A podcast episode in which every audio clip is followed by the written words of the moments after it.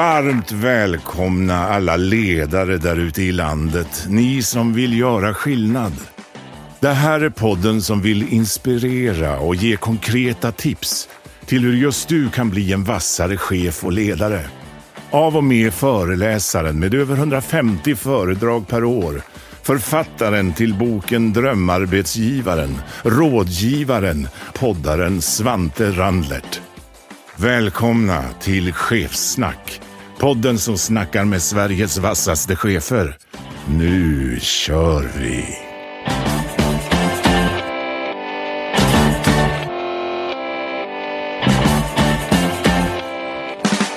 Varmt välkomna tillbaka till Ledarskapspodden Chefsnack.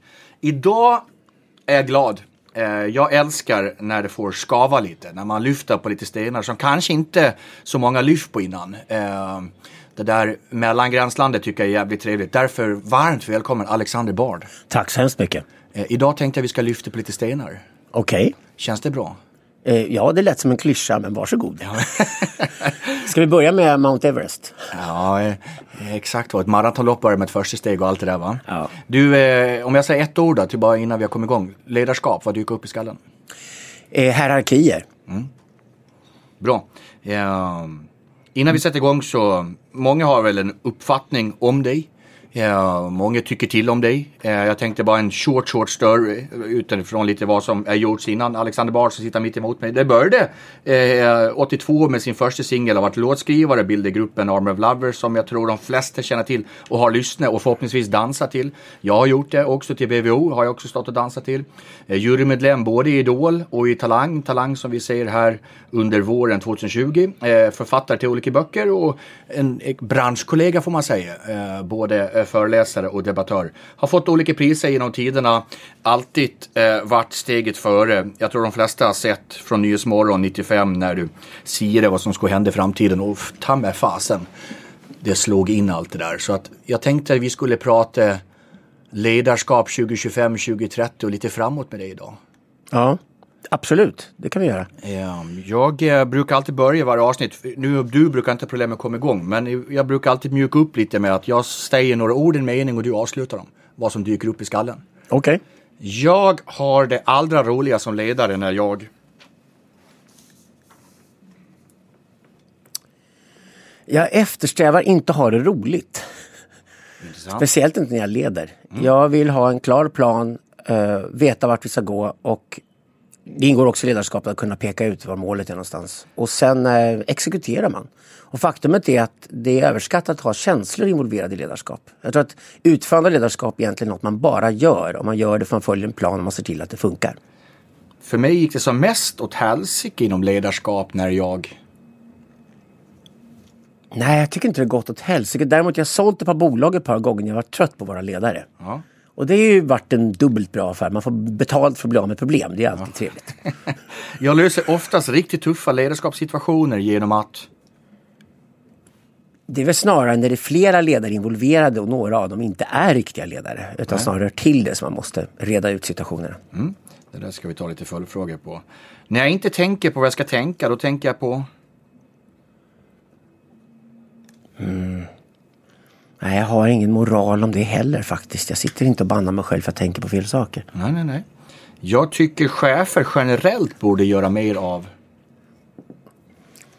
Det chefer borde göra generellt är väl att lyssna mindre på den aktuella trenden och springa och följa den. Jag menar, är det några som inte ska hålla på med flockbeteende så är det just chefer. Jag tycker chefer borde generellt göra mindre av. Jag vet inte, jag kan inte svara så generellt. Alltså. Nej. Jag och Alexander har tappat min motivation när... Eh, nej, om jag skulle tappa min motivation så har jag förmodligen tänkt fel från början. Det är lika bra att tänka om. Mm, det är bra. I mitt egna ledarskap då, så skulle jag behöva utveckla... Jag tycker nog snarare att mitt ledarskap blir mer och mer riktat. Alltså jag håller på mer och mer med det jag är riktigt bra på. Så att jag lägger åt sidan allting som jag kanske inte är optimal för. Det kanske må ganska många svårt med just nu ta bort. Vi lägger gärna till. Nej, det finns vissa arketyper egentligen man kan jobba med. Både manliga och kvinnliga arketyper som jag tycker är intressant att hålla på och laborera med. Och hittar man sin egen arketyp, den personlighetstyp man är, speciellt när man går in i ledarskapsroll, då tror jag man får en riktig fullträff. Härligt. Jag lär mig mest om ledarskap när jag... Jag lär mig mest om ledarskap genom att lyssna på äldre människor som ofta är över 60 år gamla och inte har något ego kvar och varit med länge. De kan med en gång spotta vad det är man har för fel i hur man tänker. Jag eh, har haft ganska eh, några gäster över 70. Eh, vi pratar Jan Eliasson, Sven Hagströmer, Lena Apler, eh, Meg Tiveus. Och har fått så mycket kommentarer från yngre mellanchefer som bara, vad skönt med någon som är klarspråkig. Jag kan säga så här att hemligheten till att bli riktigt framgångsrik är att skaffa sig mentorer som är betydligt äldre än en själv. Ja. Det har alla de människor gjort som jag har träffat som varit riktigt framgångsrika. Och då har vi ändå vad vissa tycker en ålderism i Sverige. Att vissa säger till och med över, en liten bit över 40 börjar det bli svårt att söka jobb. Eh, Man ska inte ha någon som chef egentligen som är under 50 år gammal. Japanerna och tyskarna tillåter inte att någon blir chef om de inte har fyllt minst 50 år och har en stabil familjesituation. Du, det där tar vi följdfrågor på. Eh, jag tycker konflikter är... Jag vet inte, det finns väl konflikter som är högst omotiverade, det finns konflikter som är väldigt bra. Jag är inte rädd för konflikter i alla fall. Nej. De behövs. Nej, då ska du inte göra det du gör, eller hur? Nej, antagonism är bra. De misstag jag inte längre begår som ledare är... Ja, när man är 59 år gammal som jag är nu så har man kanske inte så stort ego kvar längre i processen. Så det handlar inte om mig längre, det handlar om att processen ska funka. Ja. Men du, eh, jag vill gå tillbaka till arketyperna lite, eh, som du nämnde. Ja. Eh, apropå svaret att eh, vad man behöver utveckla som ledare och sånt. Ta oss igenom lite tankar på det. Ja, alltså, det första är att ta reda på vilken personlighetstyp man är överhuvudtaget. Så att man inte sätts i en situation när man ska vara till exempel en ledare som inte alls passar den personlighetstyp man har. Jag brukar säga att om du är bra på att dansa ska du nog dansa, om du är bra på att sjunga ska du sjunga. Men, men om, om du försöker sjunga fast din sångröst är obefintlig fast du egentligen är väldigt duktig på att dansa. Då håller du på med helt fel saker. Man ska inte hålla på och träna det i all oändlighet som man egentligen inte har någon talang för. Utan hitta din talang, hitta din personlighetstyp. Hitta vad du är bra på som den man eller kvinna där. Och speciellt när du kommer upp i ledarskapspositionen. Då, då blir det väldigt uppenbart om du håller på med rätt saker eller inte. Kommer jag ännu tillbaka mycket till att många vill bli förstådda som chefer idag. Men vi kanske inte alltid förstår den vi pratar med eller inte ens hos själva riktigt. Vi lever i ett väldigt narcissistiskt samhälle. Så problemet vi har idag är att vi är egentligen i slutet på en kurva som börjar på 1600-talet som heter individualismen. Och det är tron på att vi alla ska liksom egentligen hålla på med någon slags eh, konstant pågående konflikt med varandra. Så vi håller på och tävlar med varandra. Vi är rivaler om någonting som inte riktigt har lyckats precisera. Eh, rivaler om social status, rivaler om olika typer av framgång. Och den här kurvan som börjar på 1600-talet i Frankrike som sprids över västvärlden och framförallt i det amerikaner håller på med hela tiden. Deras statsreligion i USA, individualismen. Den håller på att rasa ihop nu eftersom internet är någonting helt annat. Internet är ju ett nätverksdynamiskt fenomen. Det enda som premieras egentligen är samarbete. Och gärna samarbete i så platta strukturer som möjligt. Och det är något helt annat än att hålla på och sälja sig själv hela tiden.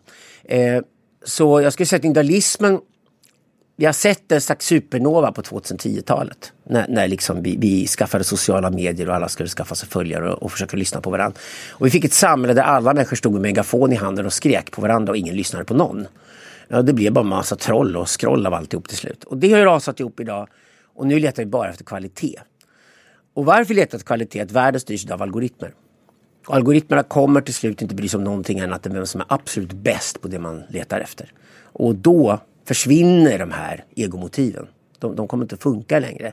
Så att det betyder att det här får konsekvenser för ledarskap. För att om ledarskapet också handlar om att premiera egon och se till att ingen ska bli sårad, alla ska bli lyssnade på, alla ska bli sedda, alla ska känna sig väldigt uppmärksammade. Man ska hajpa en arbetsuppgift de har och göra den, försöka få den att låta märkvärdigare än vad den är och så vidare.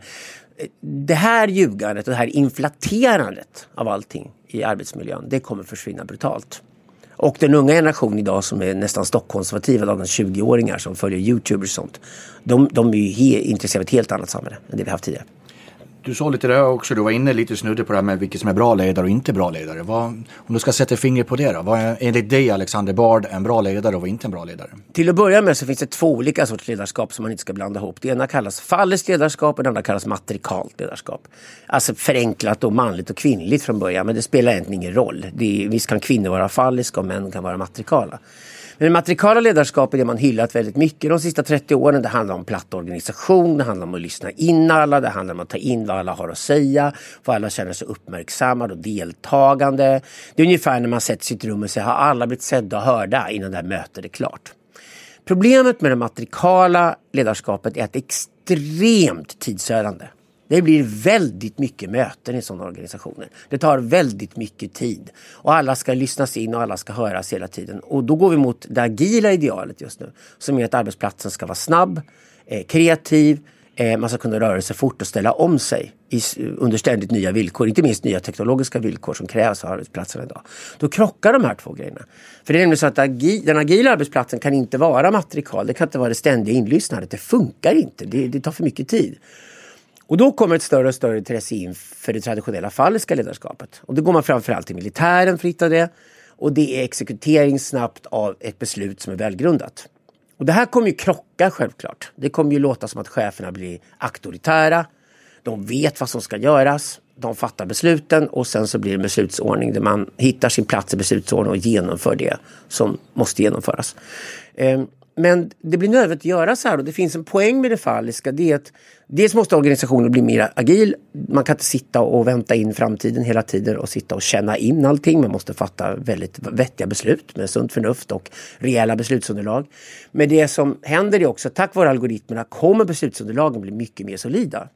Så att en chef kan idag nästan med ett knapp, knapptryck trycka fram underlaget som behövdes tidigare och tog månader att göra som administratörer skulle hålla på och jobba med organisationen. Nu kan du få fram det underlaget mycket, mycket snabbare och här kommer maskinintelligensen slå väldigt hårt mot dagens arbetsplatser. Det vill säga beslutsunderlaget blir mycket lättare att sammanställa. Och det är ju faktiskt så att om chefen har fått ett bra beslutsunderlag, då behövs inte fler möten. Då behövs besluten och genomförandet. Och det gör att vi kommer gå mot en stark trend mot mer falskt ledarskap de närmaste tio åren har ju, idag i Sverige ungefär 10 miljoner människor. Vi kan ju börja prata om vad vi ska ha människor till. Ehm, vi pratar mycket om high tech idag, men någonstans är det ju att det som kan kopieras och digitaliseras, jag menar det är ju en bit, men vi borde ju mer prata om det som inte kan just nu digitaliseras, det vi behöver människor till. Om vi pratar high touch också, high tech, high ja, touch. Men då, då kommer vi in på det som vi kommer tycka är rättvist. Alltså. Så bråket om rättvisan i samhället, de politiska bråken kommer handla om att vissa blir rikare och vissa blir fattigare och att klyftorna ökar ekonomiskt i samhället. Klyftorna attentionellt är ännu större. Alltså det är ytterst få som har 100 000 Twitterföljare. De som har det har enorm makt och inflytande. Och det är ett helvete att bli är så duktig på Twitter. Man får 100 000 följare. De flesta stannar på 15-20 följare. Och de har 12 följare året efter. För de, de är inte tillräckligt bra på att skapa den kritiska mängd socialt kapital som gör att det blir följd. Och det betyder att vi får en liten elit attentionellt som är ännu, det attentionalistiska klassamhället blir ännu hårdare än det kapitalistiska. Men det balanseras av en sak som historiskt sett har, har, har uppfattats som, som rättvisa och det betyder att Karl Marx skulle inte ha något problem med den här uppdelningen. Därför att det är meritokratin. Meritokratin gör att alla som jobbar hårt i samhället och vill lära sig använda internet kommer lyckas. Därför att kostnaden för att etablera sig på internet är noll. Det kostar ingenting att använda verktygen. Wifi finns nästan överallt och smartphone har alla råd med, även i Indien.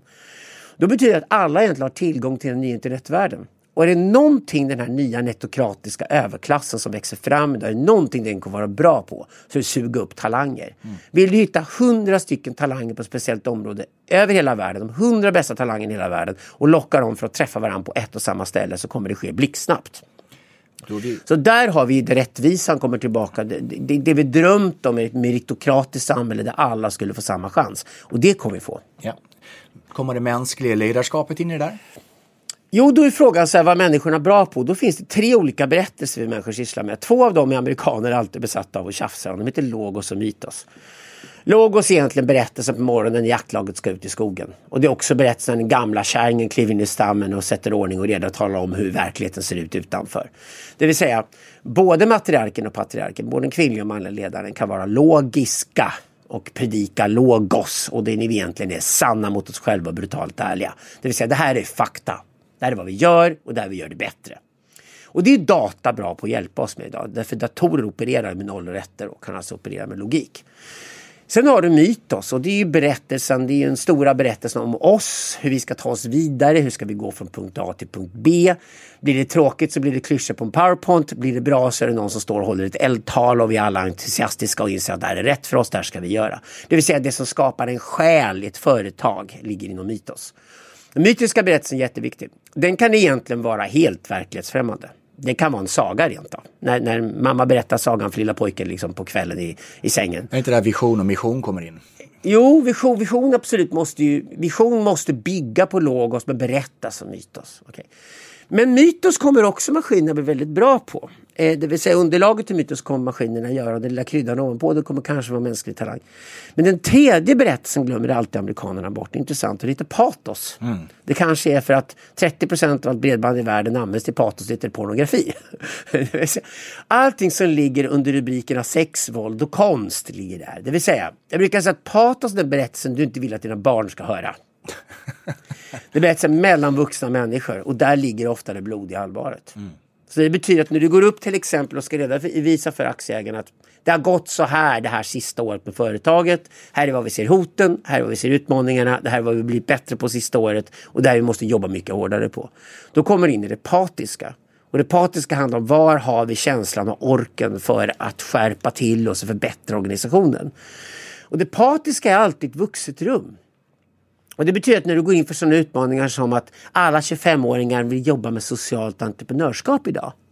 De vill alla liksom bara, oh, jag ska förbättra världen också, inte bara liksom, jag ska ha 70 000 i månaden och jag ska ha en minkpäls som väntar på mig när jag kommer till jobbet och jag ska ha den perfekta lilla innevegan matpaketet som ligger där just nu och jag ska ha det här varumärket på min, på min lilla väska och sånt där.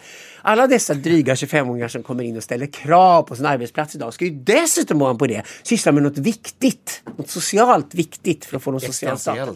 Ja, det är ungefär som att Missionskyrkan har kommit tillbaka och lett sig in på arbetsplatsen. Förr var vi vettiga nog och så att Missionskyrkan gick man till på söndagar. Blanda inte ihop den med jobbet. Vi separerade kyrka och stat. Men nu har kyrkan letat sig in i allting och allt det ska vara viktigt och tjusigt och helst ska alla bli nöjda och glada och ingen ska säga någonting som upprör någon. Den här ekvationen går inte ihop. Nej. Samtidigt så är det alla 25-åringar kräver. Och då skulle svaret på det vara så här att vill du ha den bästa arbetskraften eh, så måste du lyckas med den här ekvationen och få ihop det här med socialt entreprenörskap. Och det går bara att göra patiskt. Jag tror helt enkelt så att du kan bara göra en organisation där alla som jobbar i den miljön är medvetna om hur otroligt svårt det kommer att få ihop den ekvationen. En fråga. Det, och det, därför, det är därför som sånt där. Nu tar Jordan Peterson till exempel när han kom för tre år sedan och slog igenom. Och nu börjar han få effekter på arbetsmiljön också. Så, så ska jag säga att det Falliskas återkomst är egentligen en spark i arslet på att vi har inte råd att vara barnungar på arbetsplatsen längre. För om ni ställer krav på att arbetsplatsen ska ge er alla de här värdena och dessutom ska aktieägare vara nöjda. Då måste ni bli riktigt vuxna på arbetsplatsen. Hur ställer du dig till för vi pratar om data, pragmatisk, fakta, rationellt och sen där fler och fler säger att människor tar beslut emotionellt reflektion på det då? Nej, tar man beslut emotionellt när man har ett bra underlag så är man en idiot. Säga, intuition är ju ingenting annat än beslut som måste tas därför du har inte tid att vänta in alla fakta. Så du har alltså ett, ett svagt beslutsunderlag men du inser att vinsten på att ta beslutet nu är så oerhört mycket större än att vänta tills du har ett större beslutsunderlag. Ett perfekt exempel är att du har ett barn hemma och barnet är på väg med handen mot en het platta. Du sitter liksom inte och kalkylerar över vad effekten skulle bli om ungen bränner handen plattan. Det kanske blir en bättre unge med bränd hand resten av livet och den ungen får lite empati och respekt för att man inte gör farliga saker. Ja, visst, men du kommer kasta dig över ungen och slita ungen från plattan innan den bränner handen. Och sen kommer du försöka få ungen att fatta varför det är farligt att röra en hel platta utan att behöva upplevelsen. Där agerar du på intuition. Du agerar på ett beslutsunderlag som inte är klart än. Och bra chefer måste lära sig att vi tar vissa beslut snabbt. Därför att snabbheten i beslutet är så jävla viktig. Andra beslut har vi råd att vänta med längre och då vill vi få in ett bättre beslutsunderlag. Politiker är ju bara det senare för de säger alltid att de ska utreda allting och tar inga obekväma beslut någonsin. Och därför politiken rör sig så jävla trögt. Vad säger vi till exempel, för många säger det som inte robotarna just nu tar oss på. Du var inne på intuition, emotion, relation, kognitiv kreativitet och relation. Är det som många säger att det är liksom människans största fördel. Varför vi till exempel behöver chefer och ledare. Vad reflektion på det? Ja, till att börja med så jag har sett platta organisationer som läst lite nya inneböcker från Colorado, USA som sätter oss och ska bestämma sina egna löner. Hela företag går omkull om tre månader. Det är ju vansinne. Fast det, det är klart man inte kan göra det. Men det finns ju ändå... Det är dagis. Det där är hemma hos femåringar, vuxna 40-åriga människor kan inte bete sig på sättet mot varandra. Du kan inte sitta och ta med dina drömmar till din arbetsplats. Men tar vi ett företag i Sverige, Netlike, Erik Ringer som är 1300 anställda just nu som går som tåget utan chefer som funkar. Vad säger vi då? då? Nej, det skulle jag påstå att det är myt. Det finns ingenting utan Men de chefer. finns ju idag. Nej, du har bakat in chefer någon annanstans. Det vill säga, det är klart att du kan bygga en arbetsplats där en maskin blir chefen och algoritmen bestämmer besluten. Men jag har ju redan talat om att vi vet ju allihopa varje morgon vi öppnar datorn eller smartphone och går ut på nätet. Vi vill alla bli informerade. Vi går alla ut online innan vi fattar beslut om någonting. Vi ligger inte ens med folk längre utan att kolla dem på Tinder för. Så vi gör ingenting i våra liv utan internet. Då har internet vunnit. Och det betyder att det finns ett filter, ett jättemembran som vi alla kliver igenom innan vi fattar beslut om någonting. Och det är klart att du kan bygga en arbetsplats och låta maskinen bestämma vad ska vi göra, vem ska göra vad och vem rapporterar till vad när man genomfört det. Ja, det är klart du kan bygga det. Ska alla de människorna sitta och låtsas att de inte har någon chef? Nu har du gjort maskinen till chef istället. En ju- chef finns ju alltid. Finns ju till och med robotar som har tagit plats i ledningsgruppen numera. Det finns tre chefer du aldrig kommer ifrån. Och vi människor blir väldigt skakiga och osäkra om vi inte hittar de här tre cheferna. Och de tre cheferna kallas historiskt för hövdingen, prästen och matriarken. Berätta mer. Okej, nu ska vi säga till första sätt varför bara en av dem är en kvinnlig roll. Kvinnor är så jäkla briljanta så de vet att om du sätter det i rollen som chefen som håller alla andra organisationer ansvariga du har redan klarat det viktigaste jobbet av alla. Och det är matriarken. Och varför man säger att det är matriarken är därför att vi har, vi har i alla samhällen som byggts genom historien en sista grej som kvinnorna alltid kontrollerar. Och det är att vi vet att ett samhälle går under om inte kvinnor vill föda barn. Det är en fantastisk position att befinna sig i när man ska förhandla. I vilket samhälle som helst är halva jobbet och det utför kvinnor direkt bara biologiskt genom att de föder barn. Det betyder att matriarken, den äldsta kvinnan, som egentligen har kontrollen också över den processen, det är henne ansvaret skickas till, har det yttersta ansvaret för hela organisationen. Och sen delar man helt enkelt upp det traditionellt män har gjort eftersom män är så värdelösa att de inte kan föda barn. Så måste de klara ganska mycket andra saker. De ska alltså ut i världen och där delar upp det mellan hövdingen och prästen. Och de här två får aldrig blanda ihop. Hövdingen är den som tjänar pengarna och redovisar vinsten till aktieägarna i en modern organisation. Det vill säga mervärdet, det faktiska mätbara kapitalistiska mervärdet i att ett företag ens existerar. Det andra mervärdet är att vi ska göra världen bättre än vad var förut. Och det pressas på idag därför att man vill ha in religionen på arbetsplatsen. Så man vill ha in det här att det här ska vara meningsfullt och inte bara handla om pengar. Nu är det väldigt svårt men det var prästerna gjort traditionellt och så försöker man blanda hövdingar och präst och det är en jätteutmaning. Men det prästerna också alltid gjort, att de är alltid de som går tillbaka till organisationen och säger att det gick bra i år, vi fick den här vinsten, vi lyckas leverera. Men till nästa år har vi fler rivaler, fler konkurrenter, fler marknader vi måste in på, fler, fler andra som håller på att göra samma sak och håller på att hinna ifatt och så vidare. Så vi måste förbättra vår organisation. Vi måste på alla nivåer i organisationen förbättra oss och effektivisera och bli produktivare. Det är också prästerligt. Så hövdingen och prästen är egentligen ansvariga för det. Och tittar på organisationer över tid som har funkat. Jag brukar säga att gå till uttåget ur Egypten. Det var tre syskon. Moses, Aron och Miriam. Moses var prästen. Aron var hövdingen. Miriam matriarken som höll sina två småbröder ansvariga för allting.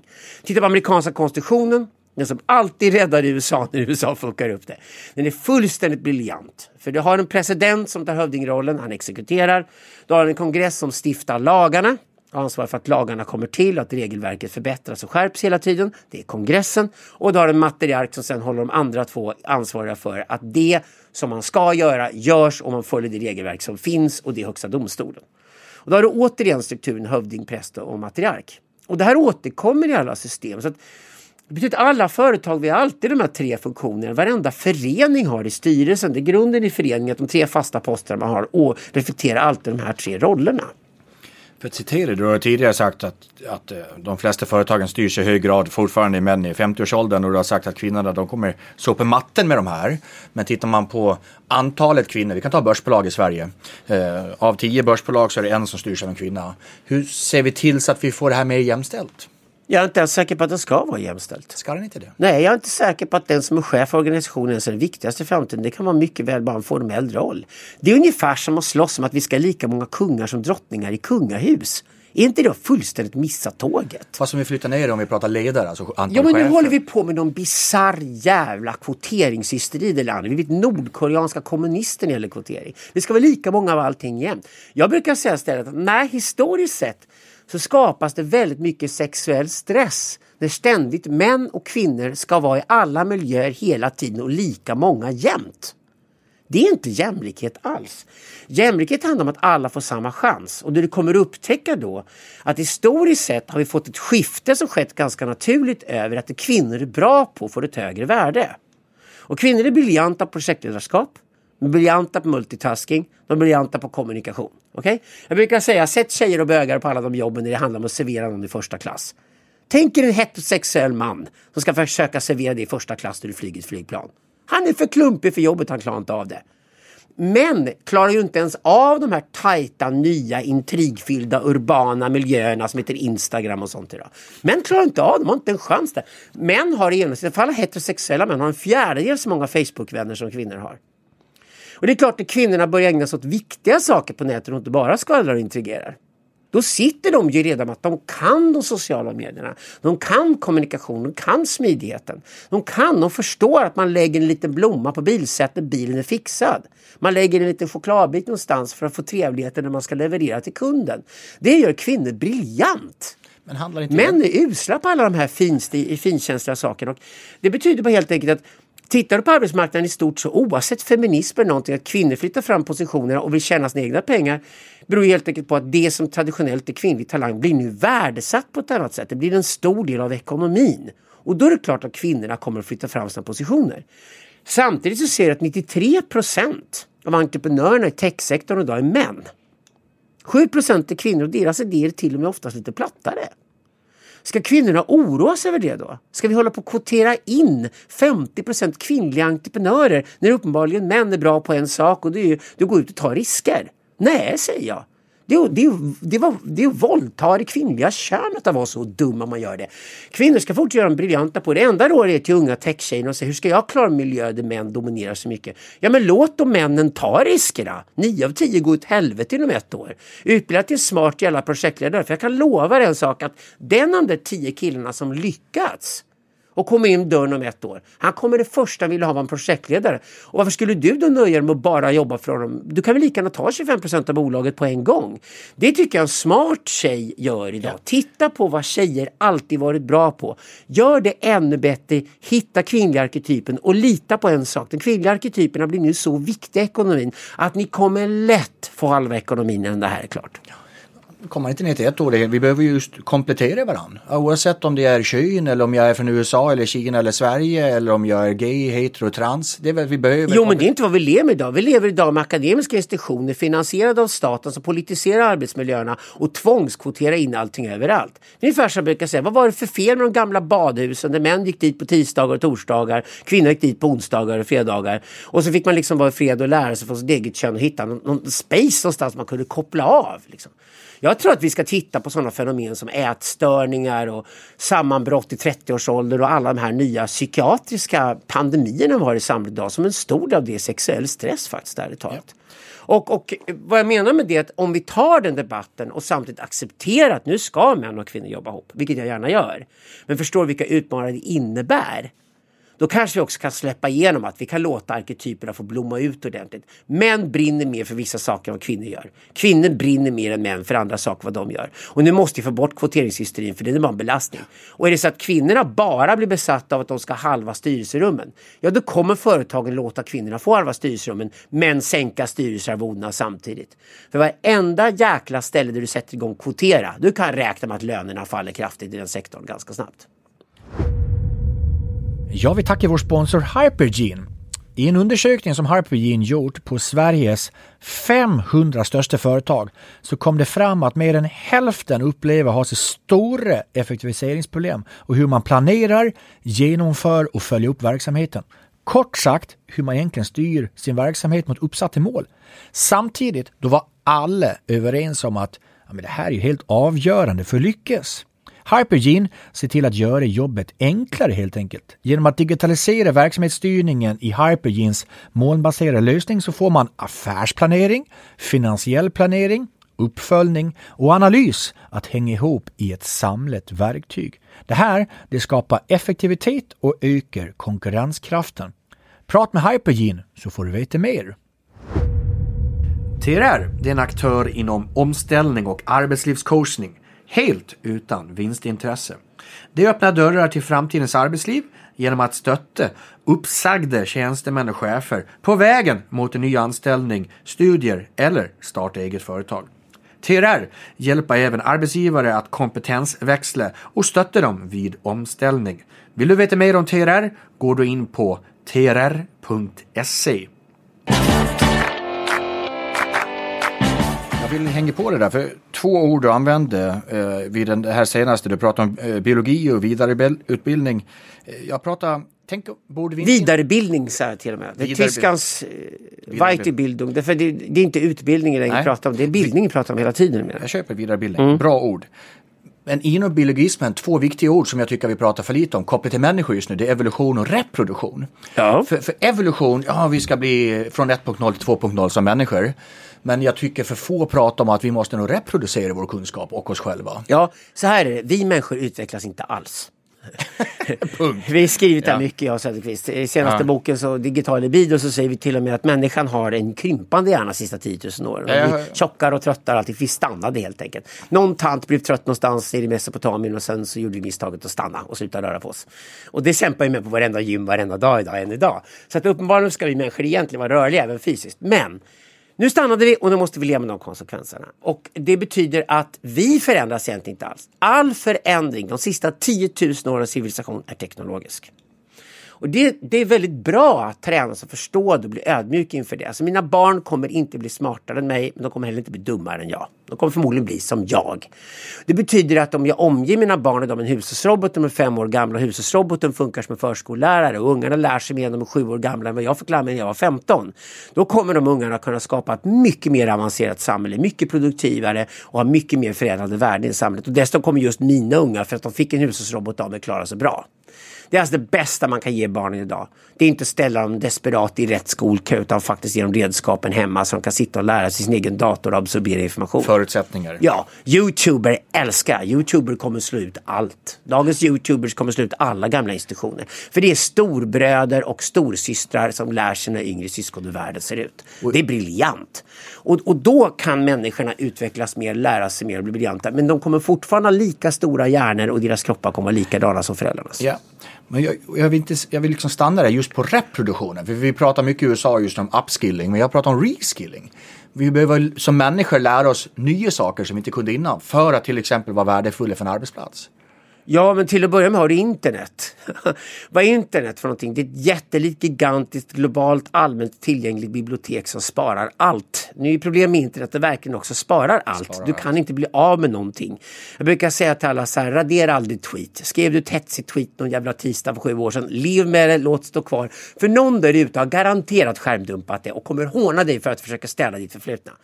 Städa inte ditt förflutna alls. Alla företag, behåll allt ni gjort i hela historien för internet kommer ändå minnas allting. Från och med nu har vi fått ett vidrigt freudianskt överjag som alla delar. Och det är internet självt. Det minns allting som hänt. Men det kan också vara väldigt befriande. För nu måste vi lära oss förlåta varandra, vi måste lära oss leva med våra förflutna, vi måste lära oss leva att man kan inte städa sina biografier längre och allting kommer hinna ifatt dig. Dessutom finns där tillgängligt för allt och alla nästan all information utom den absolut mest omedelbara informationen. Men all annan information finns tillgänglig med ett knapptryck i din ficka idag. Och då kan du göra det tillgängligt för dig. Och det betyder att metakunskapen blir avgörande. Det vill säga hur får jag kunskap på mitt bord? Hur kan jag använda och processa den så att jag fattar informerade beslut? Och det blir helt avgörande för din plats i arbetsmiljön också. För det här kommer du märka i ditt privatliv. Ska du ha ett riktigt starkt privatliv och socialt framgångsrikt så hur du använder internet är avgörande. Då är det självklart det också som blir mervärdet när du sitter på din arbetsplats också. Att hur kan du använda nätet för att förädla värdet i det du gör? Ja. Och då kommer reproduktion in. För reproduktion är helt enkelt bara det är att göra allting likadant som du gjorde förra gången. Förädling handlar bara om att vi gör det inte likadant som förra gången. Vi gör det med en liten förbättring den här gången. Och lite snabbare kanske. Det. Det kan vara förbättringen. Och det är det som sen avgör mervärde som görs. För det som görs likadant som förra gången, det kan maskiner och andra människor i världen reproducera oerhört snabbt. Det har vi lärt oss nu av den globala ekonomin. Att det, är faktiskt, det är exakt som händer vid globaliseringen. Digitalisering innebär att jag kan förädla processen och göra den lite bättre och då är jag kvar på marknaden och det är till och med så att jag kan vinna hela marknaden om jag gör just det. Men just det här med att vi, med, det här med laget och jobba tillsammans, hänger den, pratar man om ta. En viktig ingrediens är det ju psykologisk trygghet. Hur fasen får vi till det i det du säger rörigt, eh, snabbt, eh, lite kaosaktigt till och med? Hur lyckas vi med på mänsklig psykologisk trygghet i det här? Ja, för det första ska inte folk gå till arbetsplatsen och vänta sig att deras ledare och chefer där ska vara deras terapeuter. Fixa ditt eget liv först innan du går ut på arbetsmarknaden. Det vill säga, var säker i dig själv. Hitta en arketyp. Plugga rätt grejer. Plugga inte någonting du är obegåvad på. Plugga någonting du är begåvad på. Använd din egen talang maximalt och förbered dig noga. Och någonstans egentligen vid 20 års ålder i alla stammar jag besökt i hela världen är initiationsritualen avklarad. Du är färdig vuxen. Du ska klara av det vuxna livet då. Vi förlänger barndomen hela tiden, ungdomen i vårt samhälle och det är problematiskt för det, du ska vid 20 års ålder kunna klara av att ta beslutet nu bestämma för vem jag ska bli när jag blir äldre för det är då du pluggar. Och sen ska du vara klar med utbildning någonstans mellan 25 och 30, gå ut i arbetslivet och vara färdig och ganska snabbt kunna klara av visst ansvar, det vill säga att chefskap och ledarskap kommer smygande in ungefär vid 30 års ålder. Och då kan du inte sitta och säga och, och, och ha liksom säga att jag känner mig lite otrygg med min arbetsplats. Ja, till att börja med i en avancerad gigekonomi så är det ju inte säkert någonstans. Du får helt enkelt lära dig leva med att du måste vara rörlig och ibland brakar och du måste ha vänner och ett starkt socialt nätverk och familj omkring dig så att du klarar det när det händer. Och det är faktiskt inte en arbetsgivares jobb att sitta där och plocka ihop dig. Det är ungefär som om du är man och träffar en kvinna, en kvinna och träffar en man, eller du är gay eller flata för den delen, spelar ingen roll. Men när du träffar en partner som du blir förtjust i, har en sexuell relation med och flyttar ihop med, så får du ju aldrig göra din partner till din terapeut. Brukar vara råd nummer ett när du kommer till terapeuterna. Gjorde ni varandra terapeuter? Det är jag som är terapeuten. Ja. Det måste vara en tredje part som står utanför relationen för annars sabbar ni allting. Och det är samma sak med relationen med arbetsgivare och arbetstagare. Du kan inte förvänta dig att din chef ska vara din terapeut på ditt jobb. För det skapar en fullständigt perverterad relation på arbetsplatsen som inte ska vara där. Yep. Vi ska kunna ställa krav på folk som är över 25 år gamla och går ut i yrkeslivet att de har ett stabilt psyke alltihopa. Och det är väl klart man som chef tycker det är bra när någon kommer in och säger jag har problem hemma, det sprack lite grann i skallen och alltihopa. Får jag en time-out och jag skaffar terapin själv? Ja, gör gärna det. Men om vi tar in den här terapiverksamheten på jobbet och blandar ihop det med korten och får en jäkla soppa av det. Jag fick höra en bra psykoterapeut som sa just det här med empati. Ja, men det är just att jag kan förstå hur det är att gå i dina skor, men jag förstår att det inte är mina skor. Jag tycker det är bra det Jag brukar säga så här. Tänk att du var det gamla bruket i Sverige och där brukspatronen hade präster i kyrkan. Inte fan vill du träffa brukspatroner i bekännelsebåset. Det är en tyrann du träffar då i sådana fall. Blanda inte ihop de här korten, separera det. Det är en sak att vara chef på en arbetsplats, det är en helt annan sak att vara någons terapeut och ta hand om någons privatliv. Apropå det så, jag har läst på, försökt och läst och läst och läst mycket här. Vi pratar om att förut så, hela syftet var ju att arbeta förut. Nu arbetar vi med ett syfte och mening som vi varit inne lite på. Men jag tänkte just det här med organisationer som lyckas få till det här viet just nu. Människor åt samma rörelse, åt samma håll. Pratar mycket om belong, två B, belong och because. Vad får du för tankar kring det? Att lyckas med give them something to belong to och framförallt det här att vara jävligt duktig på just ordet because. Att få folk att vilja göra saker. Ja, men om du vet hur människor fungerar socialt så har vi idag tydliga data som pekar på att vi hittat det som kallas Dunbar-siffran. Dunbar-siffran är när vi kört data på flera miljoner människor eh, och testat så har vi hittat att Dunbar-siffran ligger på exakt 157. Det betyder att 157 vuxna ansvarstagande människor som tillför mervärde i ursprungsstammens storlek. Lägger du på några gamla på det och några barn på det så kommer du upp i någonstans mellan 200 och 250 personer. Då vet vi att människor känner sig väldigt till rätta med en viss storlek på en viss grupp. Och då kan vi bygga organisationer utifrån det att vi har en enhet som vi kallar klanen och den ligger på 157 personer.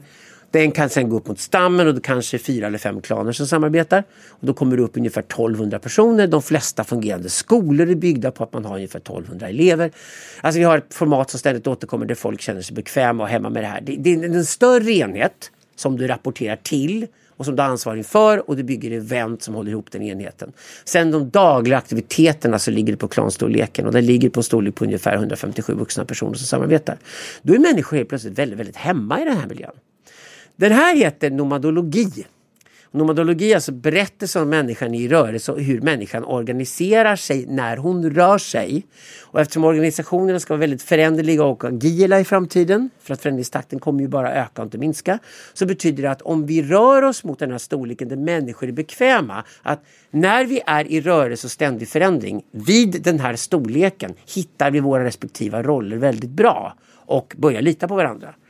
Och det är väldigt intressant att gå så djupt ner i sociobiologin att vi kan hitta de här formaten som människor helt enkelt trivs med. Och då upptäcker att när folk bygger sina subkulturer på internet som Facebookforum och sånt där, det ständigt återkommer till den här storleken när, när forumen optimeras. När mesta aktiviteten, största engagemanget ligger så är den här storleken.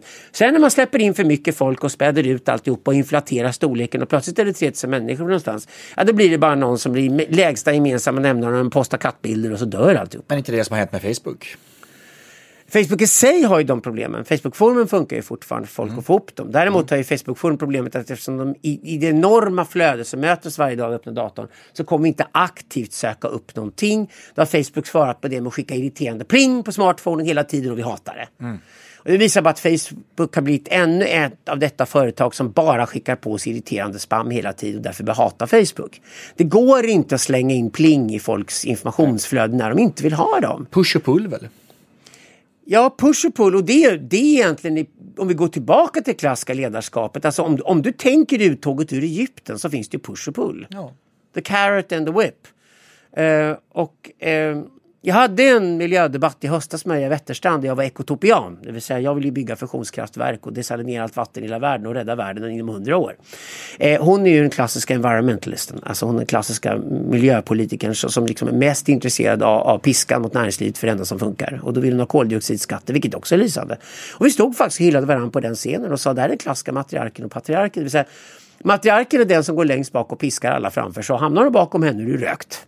Det är sista, sista porten ut mot omvärlden och den måste du klara av att gå framför. Det, det är liksom den positionen i företaget som om du inte hänger med här så blir du bara en belastning för det här företaget. De kommer tvungna att släppa dig. Och det är matriarkens röst egentligen i alla organisationer. Det andra är det som vi delar upp i traditionella hövdingen och prästen i, i, i de som går före och tar riskerna och, och, och riskerar allting för att vi ska ta oss framåt och våga gå in i framtiden.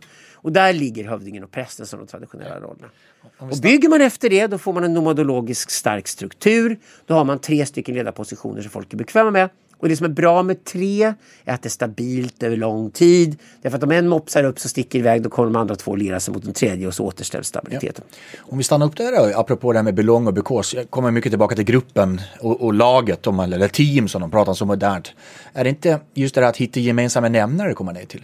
Jo, men då skulle jag säga ett råd så här att om du kunde komma undan med det att du körde slagord och hejaramsor och kickoffer på 2010-talet så är den eran över nu. Det går inte längre utan powerpointen är död. Därför du kan inte köra klyschorna längre. Du, du måste berätta den ärliga berättelsen om vad som faktiskt händer inom organisationen. Du måste berätta en ärlig berättelse om hur omvärlden ser ut utanför.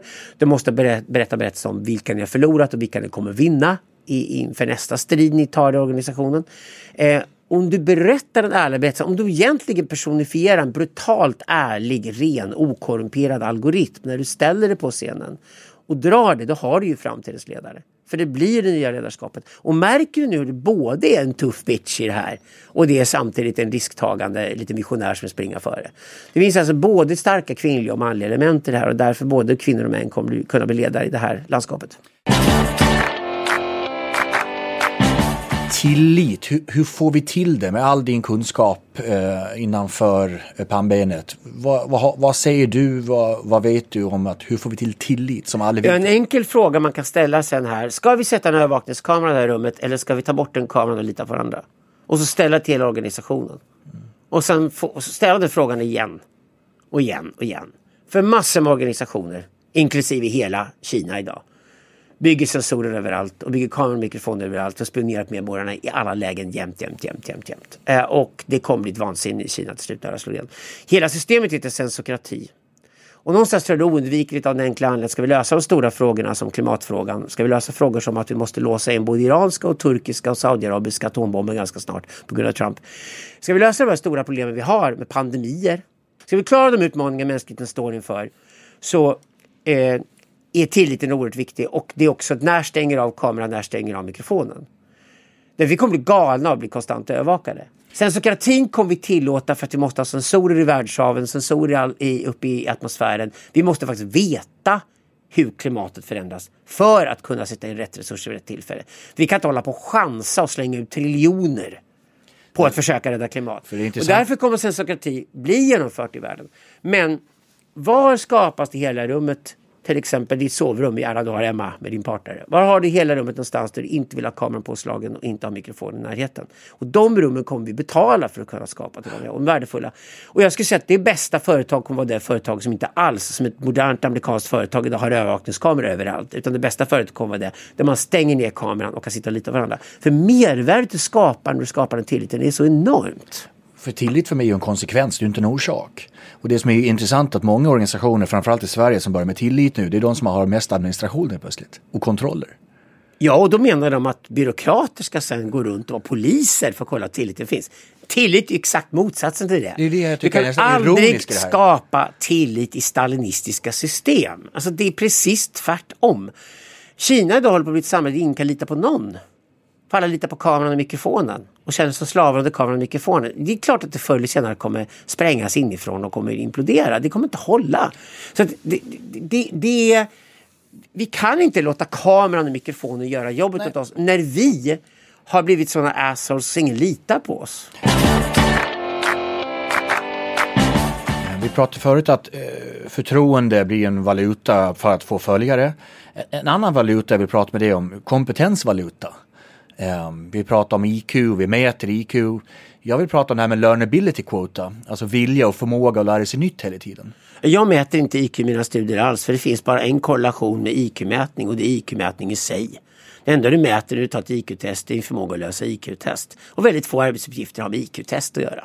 Så redan där kan vi döda den idén. Men det här är saker som inte går att mäta och vi får acceptera att intelligens i människor kan inte mätas. Nej, då- För det är ett nätverksdynamiskt superkomplext fenomen.